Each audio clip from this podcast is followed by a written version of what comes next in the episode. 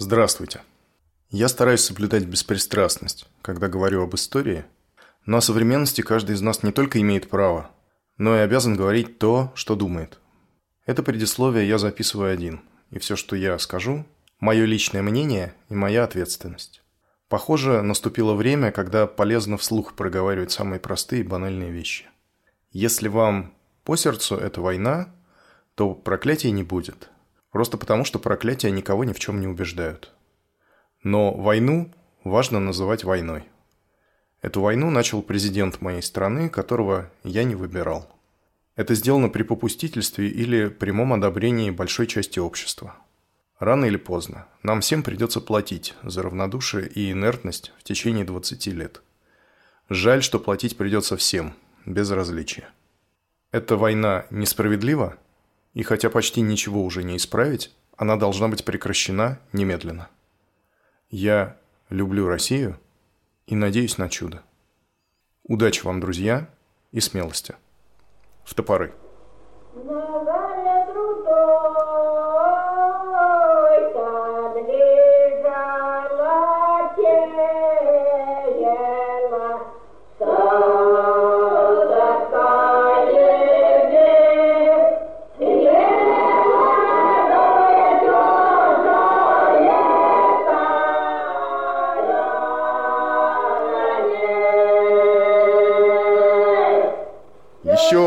времена Петра I, когда сей великий государь, найдя удобным местом, где теперь город Липецк, для заведения литейного пушечного двора и прочих воинских снарядов, в один день, прогуливаясь с генералом Синявиным, приметил у подошвы довольно отлогого косогора струящийся родник, поверхность которого покрыта была от солнца как бы сильной радужного цвета перепонкой. Необыкновенный вкус воды и признаки минералов не скрылись от его философского внимания. Он сказал «Генерал Синявин, эта вода со временем надобна нам будет.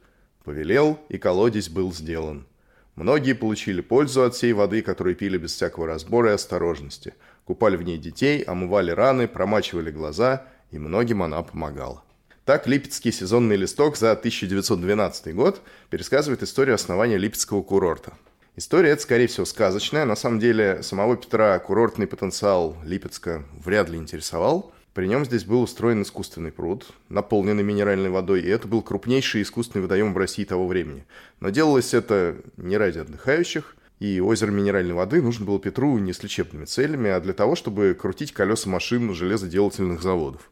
К концу 18 века лес вокруг города вырубили, и заводы были остановлены за отсутствием топлива. Вот тогда-то, в начале уже 19 века, курортный потенциал оказался востребован. И в 1805 году Александр I подписал распоряжение о создании Липецкого курорта. К 70-м годам 19 века Липецк успел уже основательно забыть свою металлургическую историю, теперь это тихий курортный город. Местные источники железистых минеральных вод используются как целебные. Их воды, в смысле, пьют, используют для принятия ванн, с дна Петровского пруда добываются лечебные грязи. Словом, место популярное, отдыхающих хватает. В июне 1879 года в городе Липецке все как обычно – Курортная жизнь идет своим чередом, водяное общество прогуливается по парку, ходит к бювету пить минеральную воду и катается на лодках по Петровскому пруду. Группа отдыхающих собирается на пикник за город. Не будем делать вид, что это случайные люди, хотя они и пытаются казаться именно случайными людьми, на самом деле мы здесь многих знаем. Тем более, что и компания не так уж велика. Купленные вина, закуски и на извозчиках курортники отправляются в ближайший загородный лес – всего отдыхающих 11 человек, среди них большинство нам знакомы. Во-первых, здесь представители Петербургского исполнительного комитета. Александр Михайлов, его ближайший товарищ Лев Тихомиров, а также Николай Морозов и Александр Квитковский. Здесь же Александр Баранников. Мы его помним как человека, ходившего на покушение с Кравчинским и стрелявшего в спутника Мизинцова, полковника Макарова. Недавно он женился на Марии Оловейниковой. Это та очень хладнокровная девушка из Орловского кружка Зайчневского, которую мы должны помнить по ее участию в попытке освобождения Войноральского. Она тоже здесь. Здесь и Григорий Гальденберг, убийца харьковского губернатора. И Степан Ширяев, главный герой предыдущего выпуска. Тут же, разумеется, и Михаил Фроленко. Это бывший южный бунтарь, который участвовал примерно во всех ярких акциях южных террористов. И, в частности, это он вывел из киевской тюрьмы осужденных по Чигиринскому делу. Именно Фроленко по поручению исполнительного комитета «Земли и воли» отправился в турне по южным губерниям, чтобы собрать потенциальных сторонников политической борьбы. Помните, в преддверии общего съезда земли и воли террористической фракции нужны новые сторонники. Да-да-да, мы помним, что надо перевесить голосование. И этот пикник мнимых больных и отдыхающих в курортном городе Липецке на самом деле секретный съезд русских террористов-народников. Здравствуйте, Илья. Сегодня меня будут звать Никодим. Здравствуйте, Никодим. Хорошее имя, отлично. Я сегодня как училка, дети материала много, сосредоточьтесь. Э, в прошлом выпуске у нас появился новый важный персонаж, Степан Григорьевич Ширяев, который занялся организацией производства динамита. А кроме того, землевольцы собирались провести общий съезд, чтобы согласовать свою позицию и попытаться выработать все-таки общую программу. Отдельно от общего съезда террористы в Липецке устраивают частный, особенно секретный съезд сторонников политической борьбы. Итак, 11 человек, большинство из этих людей нам знакомы, но знаем мы не всех. А некоторые из тех, кого мы, возможно, ожидали бы здесь увидеть, отсутствуют. Я назвал девятерых, остаются двое. Оба они из южных губерний, и у обоих довольно типичная судьба для участников народнического движения того времени. Гимназия, участие в кружках самообразования, университет, хождение в народ, исключение из университета и переход на нелегальное положение.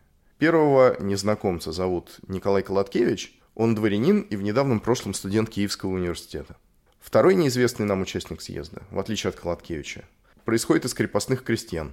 Буквально он родился за 10 лет до реформы в семье крепостного садовника, и он хорошо еще помнит себя крепостным. Его судьба напоминает путь э, Степана Ширяева. Так же, как и Ширяева, помещик Нелидов устроил смышленого крестьянского мальчика в Керченское училище, которое было затем преобразовано в классическую гимназию. Гимназию крестьянский мальчик закончил одним из лучших учеников, получил за успехи серебряную медаль. Принято считать, что он претендовал на золотую, но сказалось неблагородное происхождение, и золотую ему не дали. Так или иначе, успешное окончание классической гимназии дает право на поступление в университет, что называется автоматом. Даже экзамен сдавать не надо. И юноша поступает в 69 году на юридический факультет Новороссийского университета, но долго он там не проучился, потому что стал не просто участником студенческих волнений, а одним из лидеров. Вообще лидерские качества у нашего нового знакомого всегда были сильны, он и в историю вошел именно как лидер. Человек, о котором я говорю, зовут Андрей Иванович Желябов. По воспоминаниям современников, слушать его было жутко и радостно. Он умел наполнять всех бодростью, верой и необычайной ясностью простой прямолинейной мысли. Железная воля и сила духа чувствовались в каждом его жесте, звуке голоса, походке, во всем. Он вел себя совершенно как равный с равными, как товарищ. Несмотря на его такт, в нем была, однако, какая-то жестокость силы, которая сама неудержимо стремится вперед и толкает перед собой других. Безусловно, этой убедительности способствовала и представительная внешность. Это был человек высокого роста, с крупными чертами лица, широкоплечий и исключительной физической силы. Сейчас, в 1979 году, Желябов уже носит свою фирменную широкую окладистую бороду, которая запомнится потом по его известным фотографиям. Вообще он выглядит старше своих лет, на самом деле ему всего 28. Все это не мешает ему быть немножко хулиганом. Вот Фроленко описывает, как террористы едут на свой липецкий пикник. Переехав реку и поднявшись на ее невысокий берег, мы повернули направо и покатили по безлесной поляне с песчаной дорогой. Вдали виднелся лес, к нему мы и направились. Тут же Ляпов показал нам свою силу, немало удивив ею даже извозчиков. Дорогой он с кем-то поспорил, что подымет пролетку с седаком за заднюю ось. Проехав по лесу не более версты, мы начали останавливаться, увидав впереди какие-то постройки. Желябов сошел со своей пролетки, внезапно он бросается к новому подъезжающему экипажу, схватывает его за заднюю железную ось и, подняв вверх пролетку с седаком, останавливает лошадь, бежавшую тихой рысью. Мы все были поражены, тем более, что с виду Желябов вовсе не производил впечатления силача-атлета. За участие в студенческих волнениях Желябов исключен из университета, и дальше все по Нечаеву. Бесследная гибель большинства и революционная выработка немногих. Вот Желябов во многих отношениях именно один из немногих. И теперь для него, как для человека убежденного, остается единственная дорога в революцию. Дальше у него будет членство в обществе чайковцев, хождение в народ, контакты с киевской коммуной, суд по процессу 193, переход на нелегальное положение, и вот, наконец, Желябов оказывается на Липецком курорте по приглашению Михаила Фроленко. Почему Фроленко выбрал именно Желябова, несмотря на то, что существует масса свидетельств о том, что тот не только не был сторонником политической борьбы, но был прям-таки противником. Когда в Одессе незадолго до этого прошел съезд революционеров южных кружков, на котором ставился вопрос о выборе правильного пути борьбы с царским произволом, то Юрковский предложил террористический путь, но Желябов, тогда еще по убеждениям чистейший пропагандист, После своей очень красивой, убедительной речи, он умел говорить, возражая на предложение Юрковского, сказал, протягивая руку в сторону последнего, «Вы все террористы и враги более чем монархисты, путь террора слишком ответственен». И все это Фроленко о Желябове знал. Но Фроленко, подбирая потенциальных сторонников террора, руководствовался не только декларациями, которые сами люди о себе произносили, но в первую очередь собственными внутренними впечатлениями, видимо, о тех, кого он знал лично. А с Желябовым он был знаком. И ни с Желябовым, ни с кем другим Фроленко как рекрутер не прогадал. Вот что он сам пишет. Так как мне пришлось больше вращаться на юге, в Киеве, Одессе, Харькове и Орле, то ко мне обратились с вопросом, кого можно бы пригласить с юга, и поручили потом собрать их. Перебирая южан, я упомянул и про Желябова. «Да ведь он же завзятый народник», — возразил кто-то. Их целая компания после большого процесса решила поселиться в деревнях, и он первый отправился к себе на родину в деревню. Ну, он же крестьянин. Все это так же. Ляпов действительно жил прошлое лето в деревне, но зиму он провел в Одессе, и сейчас не слышно, чтобы он собирался снова в деревню, ответил я, и при этом рассказал, что заставляет меня предлагать Желябова и почему в нем и его согласии нельзя сомневаться. Когда существовала группа киевских бунтарей, я принадлежал к ее членам. Желябов и его компания относились весьма отрицательно ко многим членам этой группы, перенося такое отношение и на ее программу. Однако это не мешало его личному знакомству с некоторыми членами нашего кружка – мне с некоторыми бунтарями приходилось не раз бывать у него на квартире, где он жил в Одессе, и вести с ним мирные беседы. Программных споров мы избегали, и разговор велся на обычные темы. Желябов, как человек живой, разговорчивый, любил попеть, особенно в компании, любил и порассказать. Мне в особенности хорошо запомнились его рассказы про его студенческие похождения, где он вел постоянную войну и вступал в схватки то с полицией, то с уличными забияками, то, наконец, в бытность уже в деревне с быком, которого все боялись и который никому не давал спуску. Желябов с вилами в руках пошел один на этого быка и обратил его в бегство, к удивлению всей деревни. «Да он больше бунтарь, чем мы», – сама собой напрашивалась мысль во время его повествования. И я не раз высказывал это вслух, когда мы уходили от него. Но приглашать его к нам в то время было уже поздно. Наша компания рушилась. И Желябов таким образом оказался неиспользованным. А между тем нужно было только раз увидать и услыхать, с каким жаром и увлечением он рассказывает о своих похождениях, чтобы сразу признать в нем чисто бунтарскую натуру. В Одессе Желябов при первом же свидании выразил полную готовность принять участие в предприятиях против Александра II. Это надо отметить. Но тут же в нем заговорил и народник. Когда я дальше в разговоре стал подробнее излагать ему цель Липецкого съезда, планы и намерения питерцев сорганизовать по возможности более постоянную боевую группу и повести дело террора более систематически, не ограничиваясь уже единичным актом – Желябов, увидав, что за первым актом могут явиться и другие, на которые его пошлют сей же час, как бы спохватившись, заявил, что он дал слово на единичный лишь акт, и останется, пока этот акт не будет выполнен. По совершении же его он будет считать себя свободным от всяких дальнейших обязательств. Он потребовал даже, чтобы ему дано было слово, что он тогда будет волен выйти из организации или остаться в ней, обязуясь, конечно, сохранять тайны. Слово ему, разумеется, было дано. Хотя и без того никогда не практиковалось насильно удерживать человека. Желябов отлично сам это знал, но ему, мне кажется, необходимо было успокоить свою народническую совесть. Он и поставил свое условие, чтобы иметь право сказать, что народничество-то я все-таки не бросаю, хотя и согласился на единичный террористический акт. И вот тут нужно обратить внимание, в том числе и на то, что Фроленко говорит о цареубийстве как о вопросе уже решенном. То есть он приехал к Желябову в Одессу уже с конкретным предложением, и все это происходит еще до общего съезда землевольцев. То есть террористическое крыло организации настроено действовать в любом случае. Независимо от того, получится ли получить на цареубийство санкции общества или все-таки последует раскол. Еще, я думаю, не будет спойлером сказать, что именно харизматичный Желябов скоро станет лидером террористов, потому что мало кто об этом не знает. Встретился я с ним уже в Липецке, продолжает Фроленко, и диву дался. Желябов, еще недавно оговаривавшийся и бравший слово, что его не станут удерживать и заставлять участвовать в новых делах, теперь уже сам развивал целую стройную программу боевой организации. Отдельный акт уходил на второй план. На первом ставилась целая серия актов, которые, ширясь, могли бы закончиться или переворотом, захватом радикалами власти, или, по крайней мере, хоть принуждением правительства пойти на уступки и дать Конституцию. Поясню про систему терактов, о которой говорит Желябов. Общая мысль, которую он высказывал не только здесь, в Липецке, но и позже, сводилась к следующему. Мы не отказываемся от народнической программы как таковой. Но в существующих условиях невозможна не только пропагандистская работа революционеров в деревне, Но и сами мужики, среди которых достаточно людей, которые все понимают, не поднимутся. «Я знаю», — говорил Желябов, — «много очень умных, энергичных общественных мужиков, которые теперь сторонятся от мелких дел, потому что крупного общественного дела они в себе не выработали, не имеют. А делаться мучениками из-за пустяков не желают. Они люди рабочие, здоровые, прелесть жизни они понимают и вовсе не хотят из-за пустяков лишиться всего, что имеют. Конституция дала бы им возможность действовать по этим мелочам, не делаясь мучениками, и они энергично взялись бы за дело. А потом, выработавший в себе крупный общественный идеал, не туманный, как теперь, а ясный, осязательный, и создавший великое дело, эти люди уже ни перед чем не остановятся, станут теми героями, каких нам показывает иногда сектантство. Народная партия образуется именно таким путем. А потому нам нужно пересмотреть старый народнический принцип революция на благо народа посредством самого народа. Мы и раньше подразумевали, что наносить революционный удар нужно по двум направлениям. Снизу, пропагандируя и организуя крестьянство, и сверху. Но сверху только в тот момент, когда крестьянство уже все поймет, осознает свои цели и организуется. Так вот, при текущем давлении сверху оно не организуется никогда. Поэтому удар прежде всего нужно наносить именно наверху.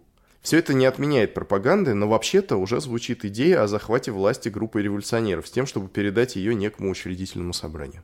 И это уже совсем не Лавров и даже не Бакунин. И это, если не совпадает, то, по крайней мере, очень похоже на третий вариант программы Якобинский. А система терактов, серия их, нужна потому, что единичные политические убийства, хотя и создают медийный эффект мощный, но не оказывают должного давления на правительство – Сверху будут просто продолжать закручивать гайки. И только если количество перейдет в качество, и буквально каждый человек, действующий в духе, как принято говорить, я просто исполнял приказ, вот если каждый начнет задумываться, исполняя этот приказ о последствиях, лично для себя, тогда действительно правительство может пойти на уступки. Я до сих пор не упомянул еще об ответных мерах правительства на покушение Соловьева. А это, между прочим, хорошая иллюстрация. После покушения 2 апреля Распоряжением царя в России введен институт генерал-губернаторов в крупных городах-провинциях. Это там, где генерал-губернаторов до сих пор не было. А там, где были, им предоставлены исключительные полномочия. Буквально. Предоставить генерал-губернаторам, предавать военному суду любых лиц за любые преступления в обход обычного порядка следствия и судопроизводства, когда они признают это необходимым в видах ограждения общественного порядка и спокойствия. А кроме этого, им же предоставлялось право а высылать административным порядком из вверенных их управлению местности всех тех лиц, дальнейшее пребывание которых в тех местностях они признают вредным, то есть любых. Подвергать личному задержанию по непосредственному своему усмотрению всех лиц, несмотря на звание и состояние, в тех случаях, когда они признают это необходимым. Тоже любых. В. Приостанавливать или вовсе воспрещать издание журналов и газет, направление которых будет ими признаваемо вредным. Легко, без суда. Г вообще принимать те меры, которые по местным обстоятельствам они признают необходимыми для охранения спокойствия во вверенном им крае. Любые меры. То есть полномочия исключительные, фактически не ограниченные никаким понятным пределом. И особенно стараются на ней борьбы с крамолой генерал-губернатор Киевский по фамилии Чертков и одесский, небезызвестный генерал Тотлебин, герой обороны Севастополя. Чтобы было понятно, приговорить к смертной казни и повесить могут за то, например, что задержанный отказывается назвать нелегальных лиц, которые у него останавливались. Ночевали один раз, например. Как же могла произойти с Желябовым так быстро подобная метаморфоза, размышляет Фроленко. С ним самим об этом мне не пришлось говорить, но полагаю, что объяснить это можно не одной, а многими причинами. Прежде всего, это была подвижная, деятельная натура, ищущая, где бы ей приложить свою силу, энергию – а между тем правительственный террор отнимал всякую возможность какой-либо деятельности и угрожал каждую минуту высылкой, тюрьмой, иногда за здорово живешь. Чем погибать из-за пустяков и мелочей, лучше совершить что-либо покрупнее, что, быть может, очистит атмосферу, разгонит нависшие над всеми тучи. Так думали в то время многие, так думал, вероятно, и Желябов. Отсюда быстрое соглашение на предложение питерцев. Сказывалась боевая натура.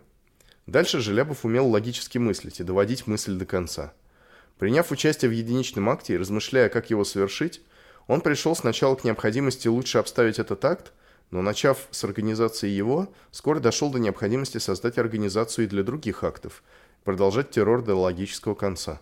Его мышлению помогло, конечно, немало и то, что в Петербурге после моего отъезда Тихомиров и Александр Михайлов, составив проект программы боевой организации для Липецкого съезда, познакомили, конечно, с ним в Одессе и Желябова, и вместе с ним этот проект обсуждали. Затем немало повлияло и то, что к этому времени лучше выяснились как наличный, количественный и качественный состав активных деятелей, так и возможность добывать более или менее значительные материальные средства. Дело можно было поставить на более широкую ногу. Этим увлекся и Желябов. А к увлечению он был сильно склонен, рисуя себе и другим серую действительность часто в более светлых радужных красках, чем это было на самом деле. Зато, слушая его, незаметно и сам начинал верить, что то, что казалось тебе малым, незначительным, серым, на деле и больше, и важнее, и светлей. Но знаете, что странно? Очень много где можно прочитать о Липецком съезде, как о съезде народовольцев. Так вот, в строгом смысле слова это, конечно, неверно, потому что в июне 79 года никаких народовольцев не может быть, потому что нет еще такой организации «Народная воля». С другой стороны, люди, которых мы видим, это практически, почти, в полном составе исполнительный комитет будущей народной воли. Почти, но не весь, потому что здесь нет, например, Софьи Перовской, которую Фроленко отлично знал и не пригласил сознательно. То есть, как рекрутер, Фроленко не просчитался ни в ком из тех, кого позвал, зато кое-кого важного обошел стороной. От Баранникова двинулся я в Одессу, пишет Фроленко, минуя Харьков, где жили в это время Софья Львовна Перовская и Татьяна Ивановна Лебедева. Вышла довольно неприятная оплошность с моей стороны. Я не заехал к ним и не пригласил их на съезд в Липецк. После, когда на Воронежском съезде стало известно о Липецком и его задачах, Перовская не раз корила меня за неприглашение, упрекая тем, что, живя так много в Харькове и видаясь с ней ежедневно, я бы должен знать ее лучше. Это было так. Ее упреки отчасти были основательны, но, с другой стороны, и мое поручение было довольно щекотливого характера. Липецкий съезд держался в тайне от непосвященных членов земли и воли. Поэтому, приглашая туда, надо было иметь в виду не только получение согласия, но и то, чтобы человек, отказавшись, не стал бы разглашать и не поднял бы тревоги. А между тем, еще незадолго до моей поездки в Питер в одном разговоре Перовская явилась не только завзятой народницей, но еще и русачкой. Все русское, народ, Волга, Жигулевские на ней горы, русские песни – все это она ставила выше малороссийского и не раз вступала в горячие споры, отстаивая свои симпатии. Насчет того, что Перовская показала себя русачкой – сам Желябов родился в Таврической губернии, то есть в Крыму. И он как раз отстаивал, в том числе перед заграничными своими корреспондентами, необходимость э, коммуницировать и даже наладить организационную связь с украинофильскими кружками. Вернемся в Липецк 79 года. Участники съезда отпускают извозчиков, отдав им купленную водку.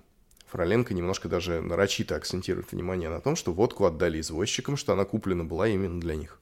Отыскивают удобную полянку, расставляют закуску. Ну и все, пора приступать к делу. Что мы будем обсуждать на съезде? На самом деле точных сведений нет, протокола уж точно, только мемуары.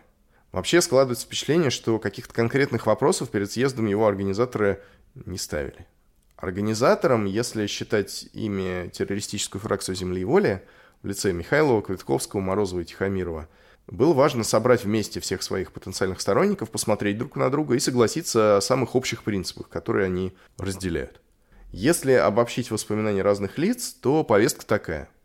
Во-первых, кратко обсуждается общая программа. Это не занимает много времени, в первую очередь, потому что программа короткая. Там буквально полстранички, это, можно сказать, те самые общие принципы, о которых нужно договориться.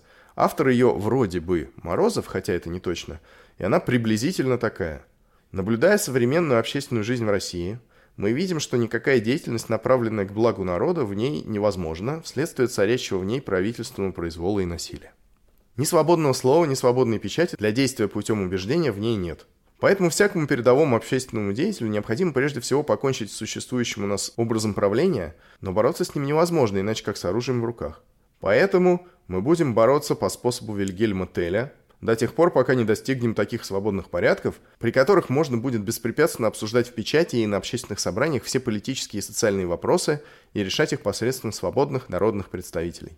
До тех же пор, пока этого нет, мы будем считать за своих друзей всех тех, кто будет соучаствовать нам и помогать в этой борьбе, а за врагов всех тех, кто будет помогать против нас правительству.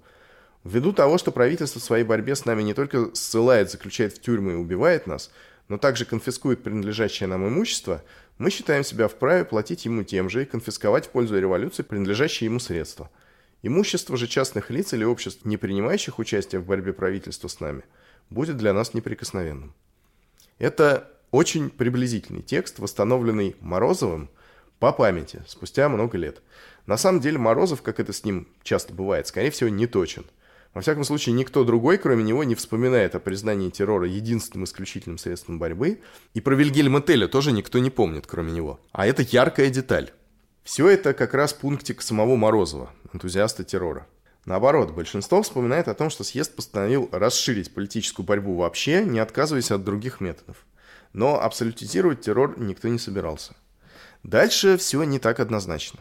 С одной стороны, все мемуаристы подчеркивают, что Липецкая компания стремилась предотвратить раскол земли и воли и действовать впоследствии от имени всего общества. Однако, видимо, на всякий случай они решают организоваться самостоятельно. Все 11 участников съезда образуют исполнительный комитет. Обратите внимание, это уже третий исполнительный комитет. Первый – детище Осинского на юге.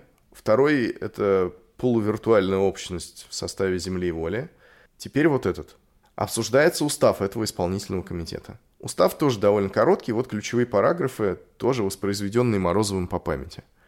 Параграф первый. В исполнительный комитет может поступить только тот, кто согласится отдать в его распоряжение всю свою жизнь и все свое имущество безвозвратно, а потому и об условиях выхода из него не может быть и речи. Пятый параграф. Всякий член исполнительного комитета, против которого существуют у правительства неопровержимые улики, обязан отказаться в случае ареста от всяких показаний и ни в каком случае не может назвать себя членом комитета. Комитет должен быть невидим и недосягаем. Если же неопровержимых улик не существует, то арестованный член может и даже должен отрицать всякую связь свою с комитетом и постараться выпутаться из дела, чтобы далее служить целям общества. Седьмой параграф. Никто не имеет права назвать себя членом исполнительного комитета вне его самого.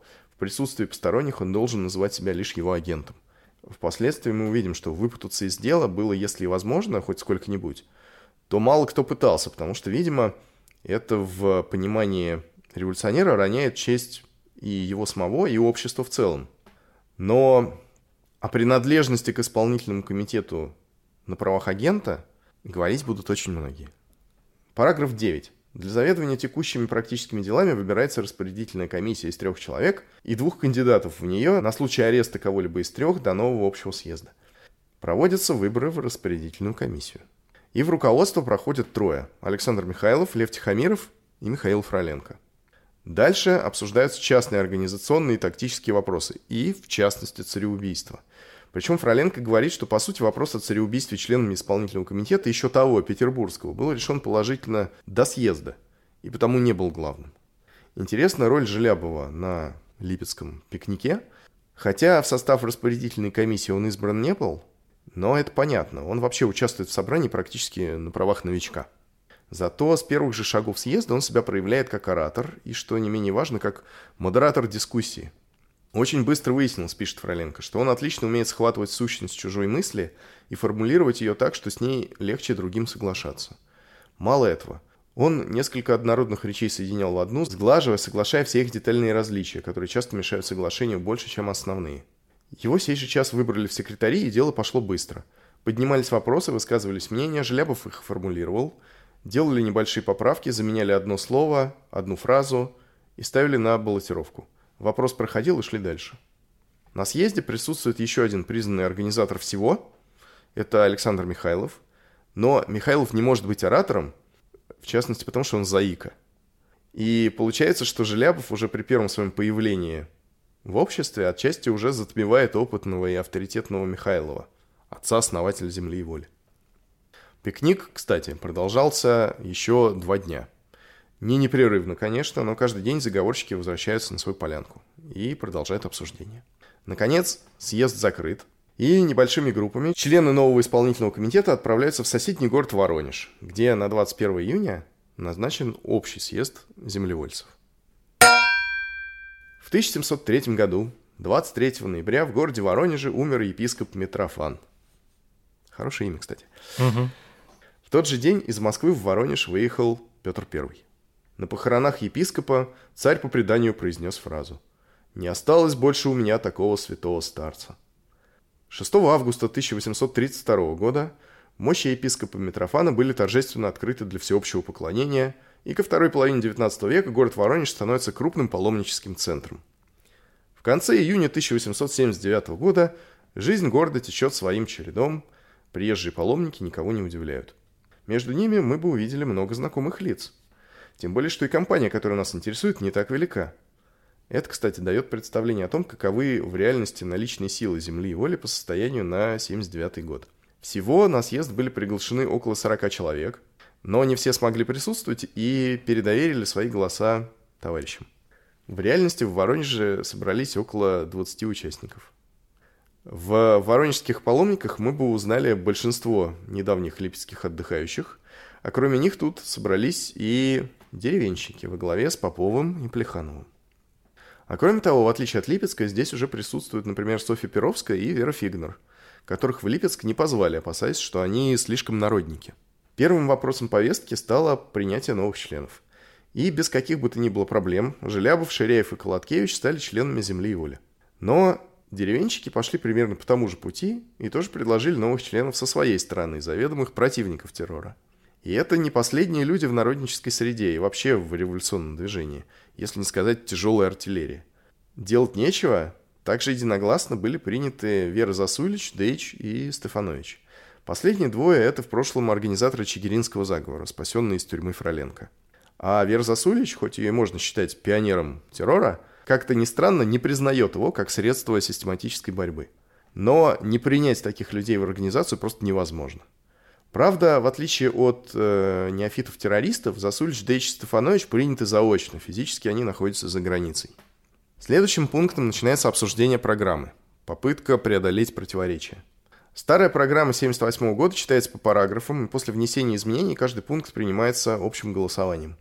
И в целом программа остается неизменной. Вносятся только пункты о фабричном и аграрном терроре. Что это такое? Это такой террор по мелочам на местном уровне. То есть, в принципе, это то же самое, но не на уровне государственных чиновников первой линии, а на уровне деревни или предприятия. Кроме того, по итогам съезда приняли такую резолюцию. Так как Русская народная революционная партия с самого возникновения и во все время своего развития встречала ожесточенного врага в русском правительстве, так как в последнее время репрессии правительства дошли до своего апогея, съезд находит необходимым – дать особое развитие дезорганизационной группе в смысле борьбы с правительством, продолжая в то же время и работу в народе, в смысле поселений и народной дезорганизации. Это мы забегаем немножко вперед. Собственно, отношение к политической борьбе – это следующий отдельный пункт повестки. И по этому пункту, конечно, были разногласия. Во-первых, выступил Плеханов, лидер деревенщиков, и потребовал от Морозова прочесть его статью из «Листка земли и воли», ту самую, которая вызвала столько споров, и где он пишет, что политические убийства – это осуществление революции в настоящем. После чтения ставится на голосование вопрос. Имеет ли право редакция землевольческого издания высказываться в таком духе? И тут Плеханов неожиданно для себя обнаруживает, что большинство съезда, хотя и не готово признать террор единственным и исключительным методом борьбы, не готовы его и отвергнуть. Вообще, как оказалось, раскола не хочется никому, ни террористам, ни деревенщикам.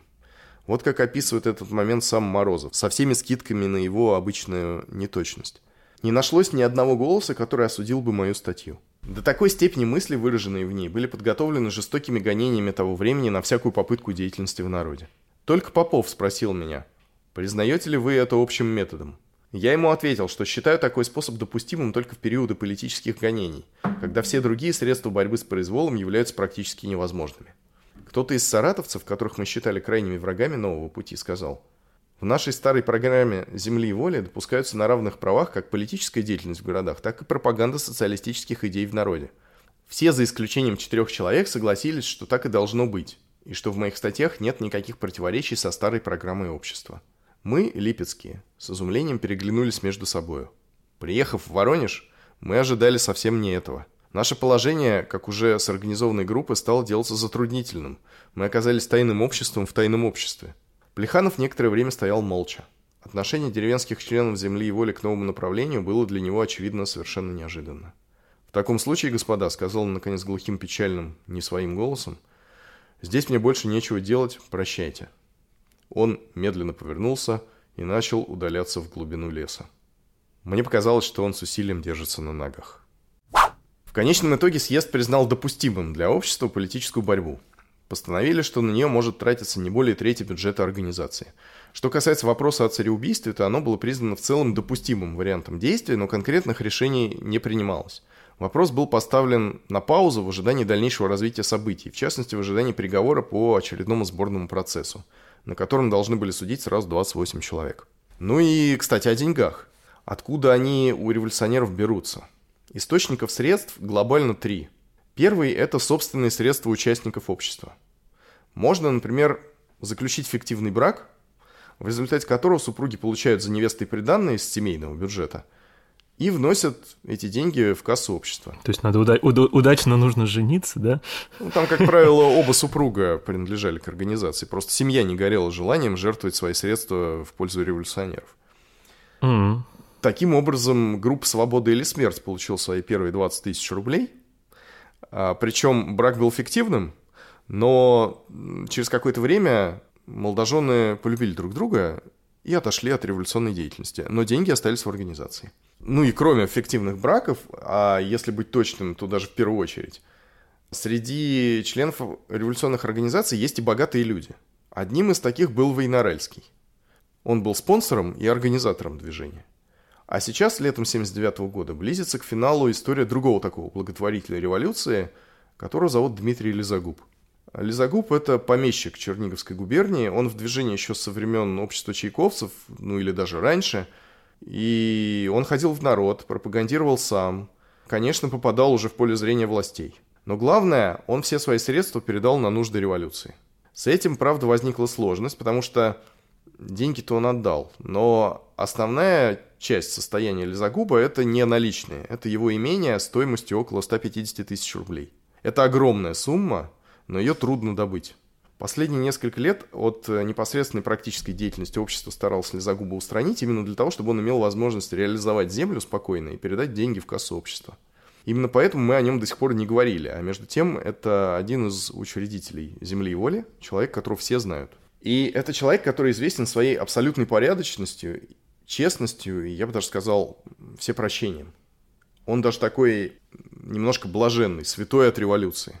Лизагуб действительно яркая личность в своем роде, настолько, что Лев Толстой, противник террора, естественно, написал рассказ фактически о нем, называется «Божеское и человеческое». Однако, несмотря на то, что сам Лизагуб ни в каких предприятиях не участвует, и, кстати, динамита он не хранил, как у Толстого, в сентябре 1978 года он арестован. Фактически вменяется ему только членство в земле и воле, никаких конкретных деяний. Однако времена нынче такие, что ничего хорошего ему за это не светит. Правительству, правда, известно, благодаря предательству, истинная роль Лизагуба как поставщика средств на революционные нужды. Но в обвинение официально ему этот состав вписать невозможно. В первую очередь потому, что это обнаружило бы предателей, а они правительству еще пригодятся. Второй источник средств – это фандрейзинг. Периодически и даже систематически разные люди жертвуют в пользу движения не очень крупные суммы. На большие капиталы рассчитывать не приходится, это не 150 тысяч, но покрыть текущие расходы можно. Третий путь – украсть казенные деньги. Но этот третий путь существует скорее только в теории, потому что он сложен, и реализовать его никак не получается. Хотя попытки были. Так не без участия Михаила Фроленко предпринималась попытка ограбить херсонское казначейство путем подкопа. Подкоп был выкопан, и деньги из хранилища вынесены. Но по факту воспользоваться ими так и не удалось, а часть исполнительной акции попала в отдаленные места Сибири. Так вот, казалось бы, на Воронежском съезде достигнут компромисс за исключением Димарша Плеханова. Никто не хочет раскола. Даже генерального сражения, которого многие ждали, не случилось. Землевольцы разъезжаются, террористы по городам, деревенщики, соответственно, по селам, чтобы продолжать пропаганду. До сих пор все шло гладко, пишет Фроленко. Рознь в основных вопросах на время была заглушена, но вот люди разъехались. Каждый пошел по своему пути, путь этот оказался длиннее, чем предполагалось, и достигнутое соглашение стало давать трещины с каждым днем все больше и больше. На практической почве появились поводы к неудовольствию, к взаимным упрекам, и при розни в принципиальных вопросах продолжать совместную работу делалось труднее и труднее. Я приведу два-три примера, которые покажут, как происходили дела. Денежные средства. Доставать от сочувствующих людей в городах было легче, чем в деревне. К тому же и городские члены обнаружили в этом отношении больше энергии – Получают они, положим, деньги с условием, чтобы все они пошли на террористические дела. По условию, В силу Воронежского соглашения их, однако, надо было делить в известной пропорции, как на деревенские дела, так и на городские. Но денег мало. Получались-то обыкновенно не бог знает какие суммы. Как тут быть? Делить или пустить в одно какое-либо предприятие? Городские предприятия более настойчиво требуют траты, притом сейчас, неотложно. Деревня может подождать, так рассуждают горожане. И деньги тратятся на город. Поселенцы, узнав об этом, конечно, заявляют свое неудовольствие. Им тоже ведь необходимы деньги для расширения дел. Поэтому, раз им попадают деньги в руки, они считают себя уже вправе тратить их на себя, не делясь с городом. Другая сторона недовольна. Далее типография общая. Но в ней положим наборщики или хозяева-народники. Приносят статью от горожан. Начинается критика – в словах, фразах между строк находят несогласие с программой «Земли и воли». Отказываются набирать и печатать. Поднимается спор. Начинают убеждать, толковать, что тут нет ничего против программы. Делаются с общего согласия исправления, поправки. Статья выходит, но чего это стоит? Раз, другой, третий такая история, и в конце полный разрыв. Да, лучше полюбовно разойтись, чем враждуя, ссорясь, дружить. Заговорили все в Питере и решили разделиться. Еще полтора-два месяца «Земля и воля» пытается сохранить единство, но в августе уже безо всяких съездов на собрании наличных членов организации в Лесном под Петербургом на конспиративной даче исполнительного комитета принято решение о разделе организации. Вспоминает Вера Фигнер. После Воронежского съезда началась нелегальная жизнь моя. Я уехал в Петербург с Квитковским, который привез меня в Лесной, где вместе с Ивановой он держал общественную квартиру. Это была штаб-квартира землевольцев боевого направления. Стояло лето, и дачная местность представляла много удобств для подобной квартиры. Все мы были нелегальны, и множество лиц такого положения приходило к нам по делам, не возбуждая внимания, а в Сосновом парке на выходе легко было устраивать собрания под видом невинной прогулки. Мы так и делали. Собирались на далекой окраине, куда публика не заглядывала, и располагались на сухом слое хвои среди сосен, где издалека можно было заметить всякого постороннего, если бы он случайно забрел сюда – Тут на первых же порах Квитковский, Морозов и Михайлов стали жаловаться на сторонников деятельности в деревне, что они тормозят работу по террору. Силы уходят на споры и внутренние трения, вместо того, чтобы действовать решительно и единодушно. В будущем предстоят колебания, уступки и компромиссы.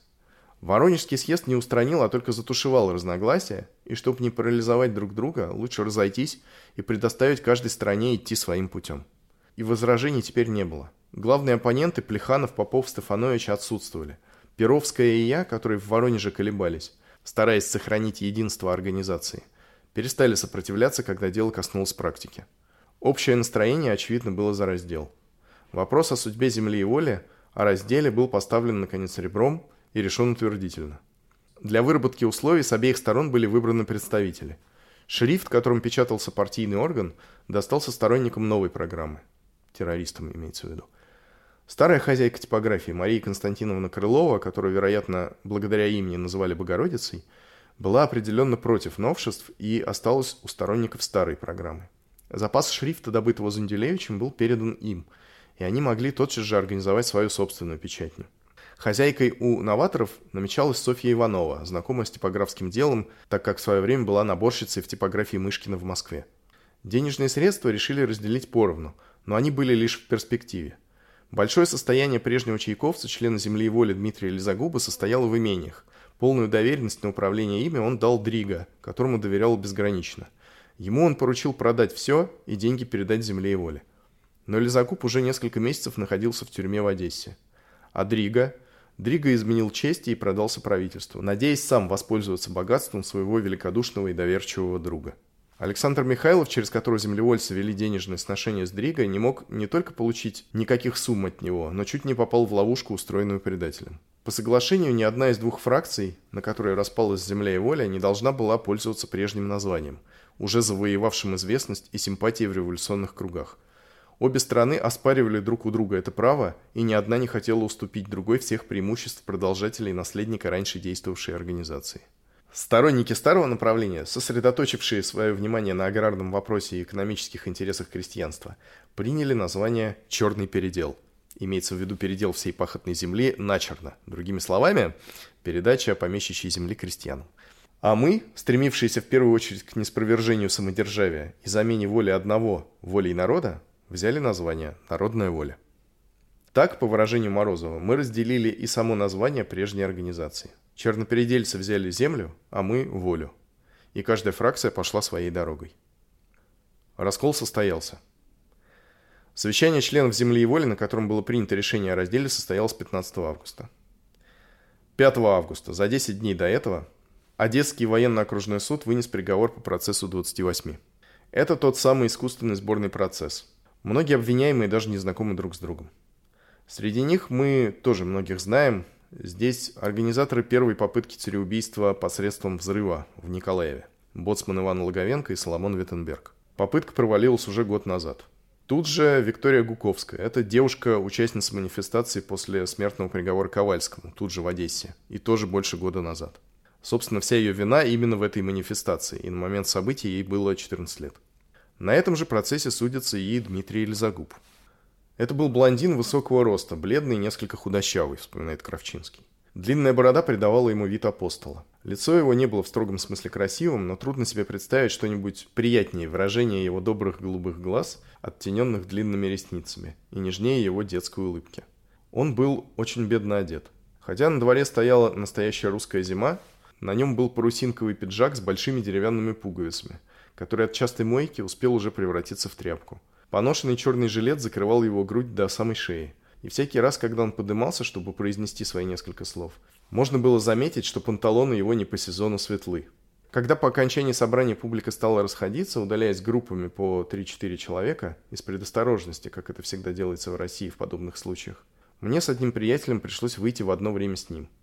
Тут я увидел, что весь его верхний костюм состоял из легкого пальто, старого красного шарфа и кожаной фуражки. Он не носил даже столь обычного у нигилистов пледа, несмотря на то, что в этот вечер мороз доходил до 20 градусов. Он быстро пошел, почти побежал по улице, чтобы немного согреться скорой ходьбой. Через несколько мгновений он скрылся из виду. Невольно я посмотрел еще раз по направлению, в котором исчез этот человек. Дмитрий Лизагуб был миллионер, владелец громадного состояния, состоявшего из усадьбы, земель, лесов в одной из лучших губерний России. Несмотря на это, он жил беднее последнего из своих приказчиков потому что все, что у него было, он отдавал на революцию. Все обвиняемые по процессу 28 были приговорены к повешению. По конфирмации смертная казнь была подтверждена для пяти человек, среди которых был и Лизагуб.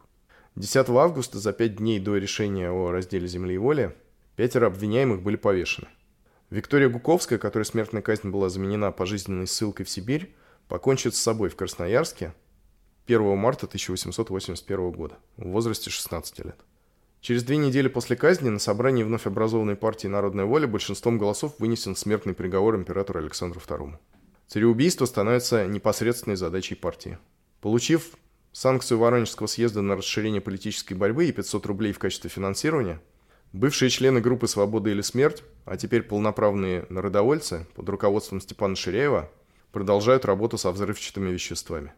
Но теперь они уже не учатся. Производство поставлено на поток. Thank you.